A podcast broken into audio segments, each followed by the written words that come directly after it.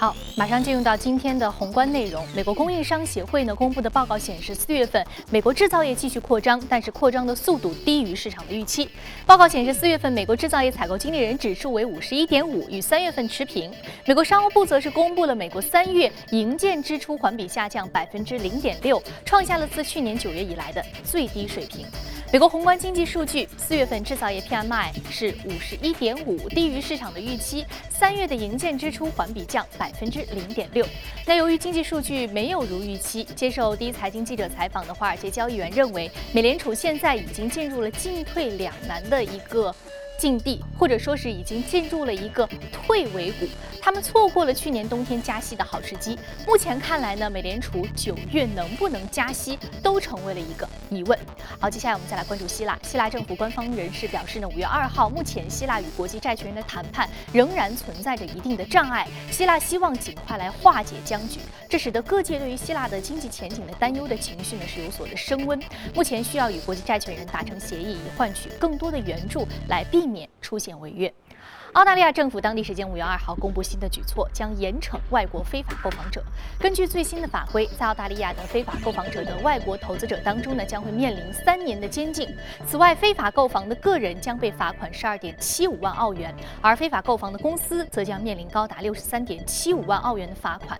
悉尼房价从二零一二年以来上涨了将近百分之四十，这让监管者呼吁银行收紧贷款的标准，并且呢警告房价有可能会下跌。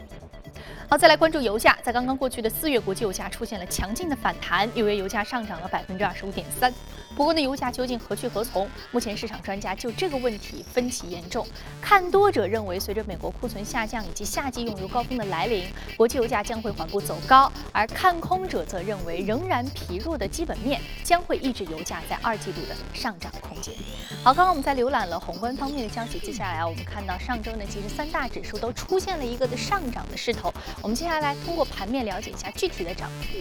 道琼斯工业平均指数呢上涨了百分之零点一三，纳斯达克综合指数上涨了百分之一点二九，标普五百指数收盘上涨百分之一点零九，全部都是一个收高的走势。好，这里是正在播出的《从华尔街到陆家嘴》。那马上呢，我们再来关注到的是有关于这个热股榜和异动榜的一些相关的消息。好，马上进入到今天的节目当中啊，我们首先将会说一说这个软件板块的投资机会。更重要的是，我们今天将会重点的来说一说伯克希尔哈萨维公司。好，马上进入到今天的节目。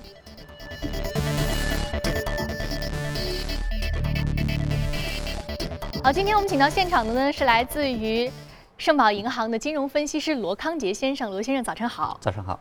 同时，我们将和数据观察员朱勇聊一聊有关于 A 股数据面的话题，尤其是 A 股近期的一个财报的话题。早上好，朱勇。早上好，宇飞。嗯，好，我们首先通过榜单了解一下隔夜涨幅居前的个股和板块分别是什么。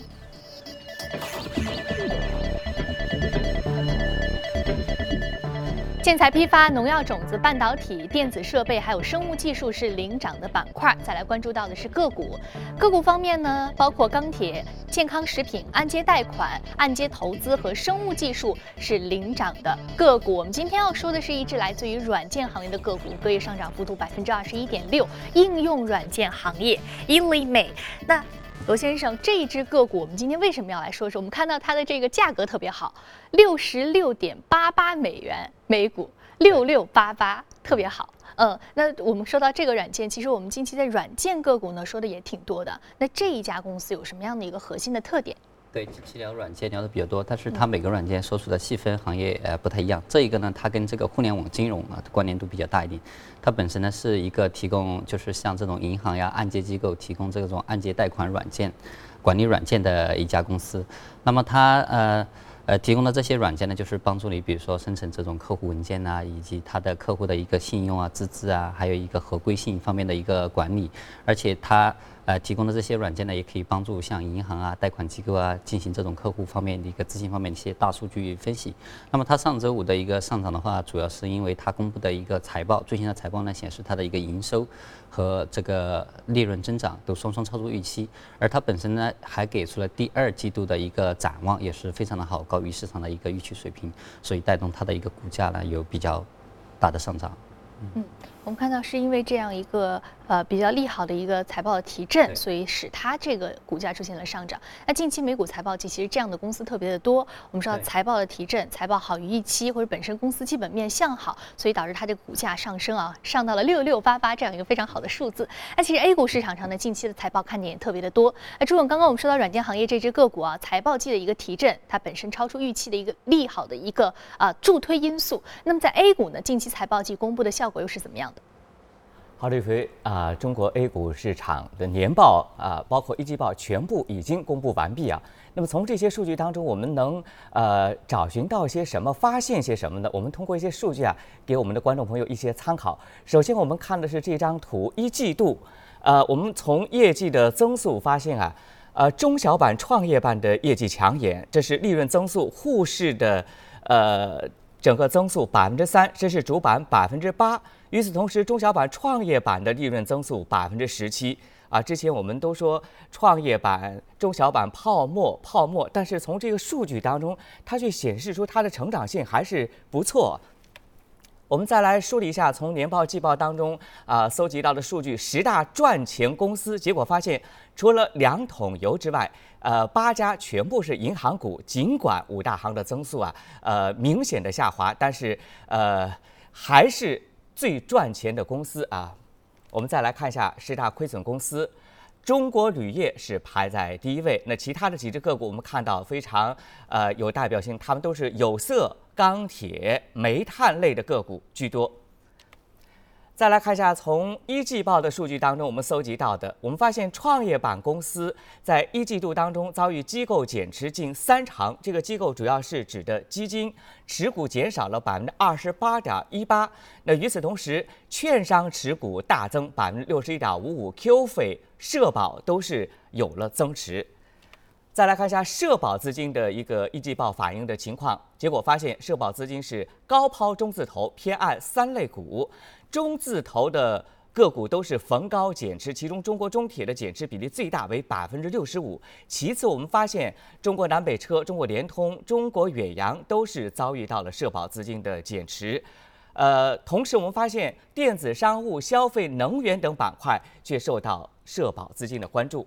我们大致罗列了一下社保基金一季度减持最大的几只个股：中国中铁、中国石油、北车等等，都是啊中字头的一些个股。再来看一下一季度增持个股的前十位，小商品从集中能源、天气、摩斯、安光电，涉及到各个行业。假如再往下排列的话，我们发现呢，有很多是创业板的个股。梳理了一下，有四十多只创业板的个股。再来看一下险资的情况，险资一季度加仓排名靠前的行业涉及到。计算机、化工、机械、电子、汽车、医药啊，其中计算机、通信是呃，就是刚刚才我们所说的软件行业啊，最多的个股二十一只，呃，投他们的这个投资的方向也是有所改变。这是我们罗列的高管重要股东四月份增持市值排名的个股，这是梳理的是前十只个股。好的，以上就是从一季报的数据当中，我们啊给大家梳理的一些看点。宇飞。好的，谢谢朱勇给我们梳理了一季报 A 股市场的一些财报的看点。那另外呢，其实我们也很好奇啊，那目前美股财报季整体的一个情况又是什么样的呢？罗先生，整体的一个概念是什么样的？我们应该以什么样的态度来看目前到为止已经公布的这些大公司的财报？嗯，截至上周星期四的话，像标普五百指数的五百家成分股公司里面呢，已经有二百八十家啊，已经公布了这个财报。总体看的话，呃，不是很乐观。呃，他们虽然就是说盈利比去年同期可能大概有百分之九这样的一个增幅，但是其中很大一部分得益于我们之前特别讲到的一个是是这个金融板块，啊，像美国银行、摩根大通啊、高盛呢，它去年同期呃表现的不是很好，基数比较低，那么今年的话，呃，增长比较大一点。那另外一个就是像苹果啊，它自己一家就把整个这个标普五百指数的这个呃盈利啊就。调动上去了，那如果剔除这些因素的话，它的盈利状况呢，其实还是比较差的。另外，它的一个收入的话，就是更加，就是已公布的这些公司的收入的话，就更加相对差一点。它同比呢，基本上是持平的。而且还有比较啊，最关键的一点就是说，因为第一季度的盈利不太好，之前很早从去年第四季度开始，大家就有所预期了，所以大家呢。一直以来都有一个观点，就是说市场对这个企业的盈利它的预期啊是比较低的，但是最终的结果往往会是超过预期。所以每次看到这个财报百分之六十啊、百分之甚至百分之七十的企业，它的盈利或者说是收入呢是超过之前市场的一个预期估值的。但是这一次呢，已经公布的这些公司里面，它的这个超出预期的这样的一个比例啊，它低于呃过去几年的一个平均水平，就说明呃这种带来惊喜的这样的一个幅度也比较少了，而且很多呢呃机构呢或者说是分析师呢也是。因此呢，又逐步开始下调对第二季度啊整个美股的一个企业盈利的一个整体的预估，也比之前呢相比呢变得悲观一点。而且具体看一下看一下的话呢，像呃除了第一季度本身它经济状况不好，像什么寒冷天气啊、罢工因素以外呢，美元的影响也非常明显。比如说看一下这个标普五百指数它整体的一个盈利情况，再对比一下这个呃比如说罗素两千指数的成分股，因为罗素两千成分股它一些小公司主要是针对美国国内市场的，那么受汇率影响比较小。那么相对而言的话，罗素两千指数的话，它的一个呃受美元升值的冲击比较小，所以整体的盈利呢、收入啊。呃，受到的一个影响幅度呢，呃，要小一点。所以总体上来看的话，第一季度目前为止啊，美股公布的一个财报呢不是很好。嗯，所以说到目前为止，之前我们其实对于这个一季报就是比较悲观的一个态度。但是有一些公司它的一季报的程度是好于预期的，因此我们好像有一个反转。但事实上到现在为止，依然预期并不是非常好，所以导致很多分析师对于二季度预期仍然持一个悲观的态度。嗯，那其实我们现在看到，呃，还是有一个很重要的问题，就是刚刚我们在节目当中也说到了，就是对于这个加息的时点，啊，有分析师就提出，可能去年冬天的时候是最好的加息时点，而到了今年。美联储是有拖延症了，拖到了今年以后，可能九月份是不是能够加息都不一定。因为美国现在基本面包括财报公布了以后，好像受到严寒天气影响，也受到整个财报季的一些低于预期的影响，好像现在美国经济的基本面并不是特别的乐观，所以是不是也会导致美国的这个宏观经济，包括它的货币政策出现一些反转？嗯，对，因为巴菲特像周末的那个。大家不是比较关注巴菲特吗？他周末就讲了这个，如果不是现在美国的利率水平还比较低的话，很多股票看起来它可能价格呢。都是已经超高了，因为在低利率的环境之下呢，很多股票它的一个价格比较高，看起来要相对合理一些。嗯。而且现在就是有一种观点，就认为美联储它今年如果升息的话呀，很大程度上可能就不再是因为经济啊，为了就是应对经济增长比较迅猛的这样一个势头去做的一个利率正常化，它更多的可能倒是为了应对这个资本市场上面的一些反应，比如说为了防止像股市啊或者房产市场啊之后走的过热，可能是。更多的针对资产市场、资本市场方面做一个反应。嗯，它主要是针对这个资本市场的一个应急的一个反应哈。好，非常感谢罗先生刚刚还有包括朱勇啊，对于这个美股和 A 股财报季的一些比较详尽的解读。那接下来呢，我们进一段广告，这里是正在播出的从华尔街到陆家嘴广告之后，我们再继续接着聊有关于这个软件行业，还有更重要的是伯克希尔哈萨维公司的一些观点。好的，欢迎回来。这里是正在播出的《从华尔街到陆家嘴》，接下来我们来为您浏览一组最新的全球的公司资讯。主要研发电动车的美国特斯拉汽车，两款分别用于家庭和企业的电池组产品呢，特斯拉表示，啊，推出这两款产品是。将会是用这个锂电池组，用太阳能充电。这些电池组呢，可以在白天存储太阳能电板产生的电力，或者是通过电价比较低的时候啊，用这个公共电网来充电，然后在电价比较高的时候的晚间或者是停电的时候，这样来供电。这能够使得家庭和企业实现能源套利。那在上周的节目当中，其实我们就重点说过特斯拉，说过特斯拉它用的这样一个电池技术呢，其实并不是很新鲜的事情。但是特斯拉这样一个行业龙头的这样一个使用，确实对其公司本身的股价的助推，还有包括对于这个整个电池行业呢是非常重要的一个重磅利好。那一份最新的市场调研数据显示，今年四月份的 Google Chrome 浏览器的市场份额是首次下降了。啊，首次突破了百分之二十五。那 IE 的市场份额则是下降了百分之零点七一，至百分之五十五点八三。那如果说是对于 IE 的市场份额进行进一步的分析呢，我们可以发现软件正在取得不错的进展。那最新版本的 IE 十一的市场份额呢是重新突破了百分之二十五。根据日本媒体报道，丰田将会把包括二零一七凯美瑞在内的百分之四的产能从美国转移到日本，在某种程度上是为了充分利用疲软日元的优势。日本的另外一家汽车生产商本田。计划在本财年将超过三万辆的本田飞度轿车的产量从墨西哥转移到日本的崎玉县。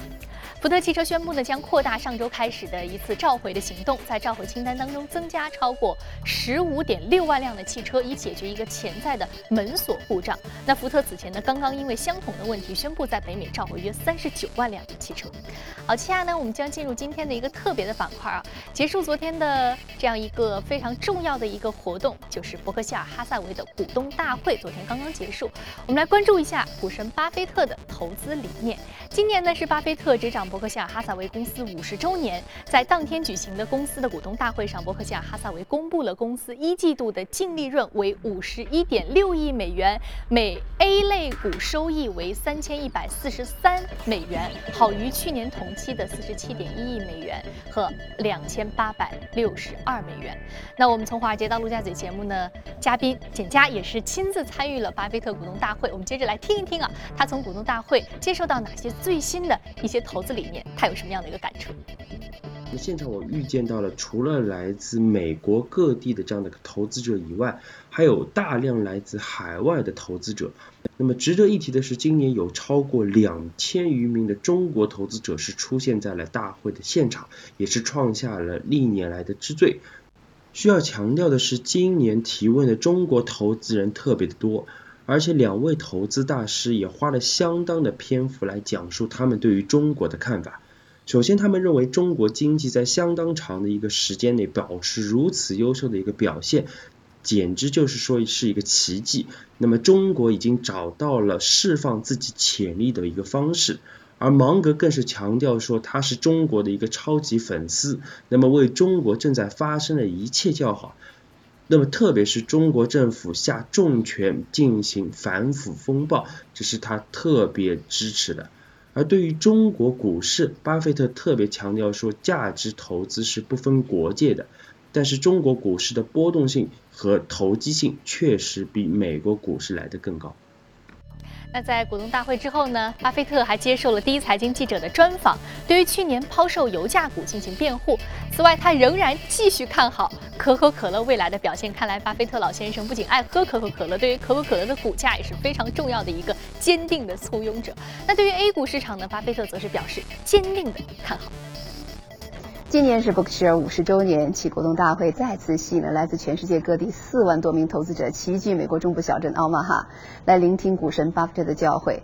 在过去五十年间，伯克希尔的股票从四十九点五美金上涨到今天的二十一万五千八百美金，其年增长复合率呢是百分之二十一点六，远远超过了标准普尔的百分之九点九。在伯克希尔的早期，其来自股票的收益占百分之八十，直接投资呢只占百分之二十。而经过这五十年的变迁，股神也完成了转型。现在伯克希尔从实业的投资呢占其绝大部分，已经有很少的收益是来自股票投资。伯克希尔公司去年最大的亮点是制造业，利润增长最高，二级市场投资回报也不错，特别是富国银行的股票。伯克希尔的重心已经发生了重大变化。目前，伯克希尔的五大发动机最大的五家非保险企业，在二零一四年的税前净利润达到了创纪录的一百二十四亿美元。巴菲特在这些公司中拥有绝对的控股权。那么，对于投资，对于中国，巴菲特又是怎么看的呢？第一财经评论员冯一新在今年股东大会上有幸再次专访了巴菲特，而巴菲特也再次力挺中国的发展。Uh, you sold 3.7 billion dollars of uh, ExxonMobil share uh, last year, and right now this year so far the oil price is up about 20 percent. So what do you think right now the investment in oil industry? I I don't have any opinion on it. We we haven't we're not buying or selling any oil stocks now, and and we very seldom have been in oil stocks. ExxonMobil is a terrific company, and and uh, we may very well own it again at some point, but we just felt for the time being that we, we would rather keep the money in cash. Do you think the low oil price will hurt the shale gas industry in, in the United States? Yeah, well, if, oil stays low, the, uh, the drilling is going to dry up. It already has to a significant degree. And shale production tends to have a fast decline curve. Uh, in time, that corrects itself. And, you know, the difference between rising oil prices and falling oil prices is a couple million barrels a day, and that can be rectified by either changes in demand or supply. If the price stays low, the supply will go down, particularly in the United States, and then it'll turn around. Coca-Cola didn't do very well last year, and a lot of people suggest maybe it's time to sell Coke because right now in the world, a lot of people don't like carbonated drink anymore. Oh, well, there's a lot of people who like it. They sold more more cases of of of uh, liquids last year than any year in history. They sold more in the first quarter than they've ever sold in any first quarter in history. So there's 7 billion people, and there's plenty of people that like something else, but there's a lot of people that like Coca-Cola, including me. so it's still, it's still good to hold Coke? Well, it, from our standpoint, we're very happy holding it. And the Chinese stock market, the Chinese stock market A share up about uh, a lot. a lot. Yeah, Chi- Chinese stock market is the number one market in in the world last year, and this year it's up again around uh, fifty percent. So, what do you think of China's A share? Well, I think it's, it's great for people that bought the stocks. Yeah. Uh, we get less interested in stocks as they go up, and we get more interested in stocks when they go down. That's not the way many people react. But so we don't look at a market because it's gone up a lot. We look at a market that's gone down a lot. But do you think it's getting dangerous for China's? I have no idea. no idea. no, I really don't. China's economy is slowing. It causes a lot of concern and has a very big impact on world economy. What's your near-term and long-term view on China's economy? China's economy is going to do wonderfully over time, and I've been amazed at what's happened in China in the last four years, so years, and it's just started. No, and Chinese growth rate even now would be the envy of most countries in the world. So uh, you don't have to worry about the Chinese economy; it's going to do terrific over time. Thank you. Another question is about American economy. We know that America is the bright spot of world economy right now, and investors around the world is looking of uh, looking the opportunities in the U.S. stock market. So, what do you think the growth opportunity of U.S. market? The U.S. will grow over time, and people that own a piece of American business and sit on it for 20 years are going to do well. But I have no idea whether they're going to do well in the next year or two. But over time, the United States, like China, we'll just keep moving ahead. And there'll be years of setbacks. There'll be years when people are discouraged. There'll be years when the market goes down. But you shouldn't get bothered by that. You should you should just own businesses and keep them for a long, long period. In your annual letter, you said Berkshire's book value and intrinsic value, the difference of them is increasing. Does does you mean with such huge size of Berkshire, is still a lot of potential to grow? I, there's potential to grow, but we can't grow at the same rate we did in the first 50 years at all. Uh, the numbers are too large, but there's plenty of potential to grow. That's what gives, that's what makes it fun for me. Uh, as one of the richest men in the world and the greatest investor ever, what money means to you? Money doesn't. Money is it has no utility to me. I've got everything in the world I want, and if I had one percent of the money I have now, I still would have everything in the world I want. So it, it doesn't really change anything. It doesn't change my relationship with people I love. It doesn't change what I like to do every day. It's nice to have, uh, but I've got so much of it that has no use to me that basically the best thing to do is give it away. Thank you very much. 我们看到伯克希尔哈撒韦公司的掌门人 巴菲特先生每年呢，其实都会接受我们第一财经的专访，而每年呢，他对于宏观经济，也包括对于中美之间的这样一个未来的一个经济走向的持的态度呢，依然是谨慎，但是是看好的，而且同理也是这样，伯克希尔哈撒韦公司每一年的股价的走势呢，也都是好于市场预期的，今年也不例外。那么。罗先生，我们看到伯克希尔哈撒韦公司是一个非常神奇的公司，股价单股的价格非常之高，而且每年的盈利呢也是能够超出预期的。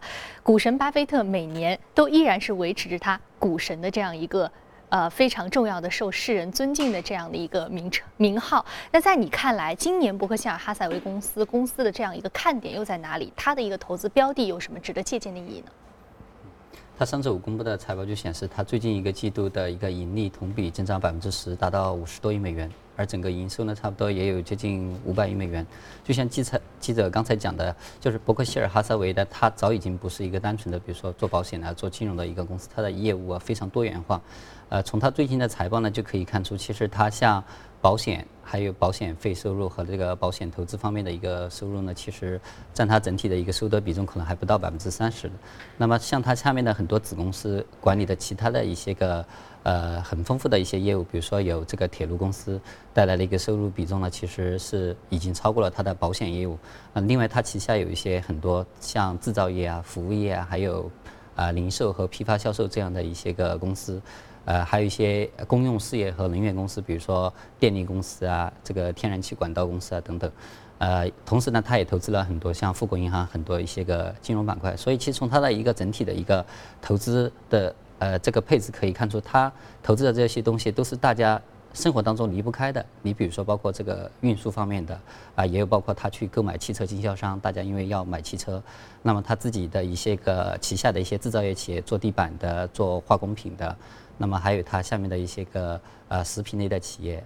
呃，比如说包括投资可口可乐啊等等，那所以就看出他的这个投资思路就是，呃，投资都是大家不管经济好也也好，经济化也好，还有互联网发展怎么也好，呃，这个智能装备发展怎么好也好，大家都离不开的一些生活当中必须用的一个东西，就是他自己的这样的一个概念。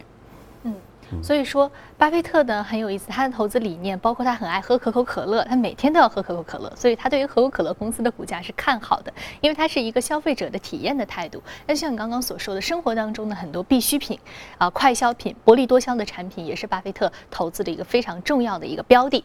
那其实呢，巴菲特概念股。无论是在这个我们平时生活当中，我们可以看得到，包括可口可乐这样的美股。那其实，在 A 股也有一些巴菲特概念股，我们也值得来梳理一下。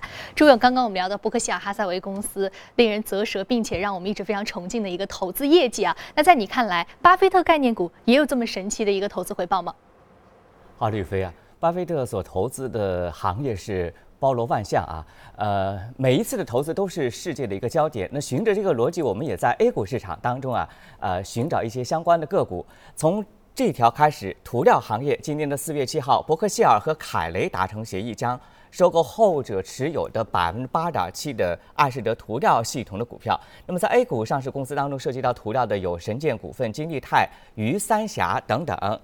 另外，我们再来看一下，巴菲特今年四月接受采访称，欲扩大汽车经销商版图，长期投身汽车事业。啊，汽车经销商只是第一步。那么，关于汽车经销商相关的概念股有庞大、物产中大、亚夏汽车等。另外，我们知道伯克希尔持有比亚迪 H 股二点二五亿股，占发行 H 股的百分之二十八点三七，零九年以来从未减持。这是比亚迪。再来看一下。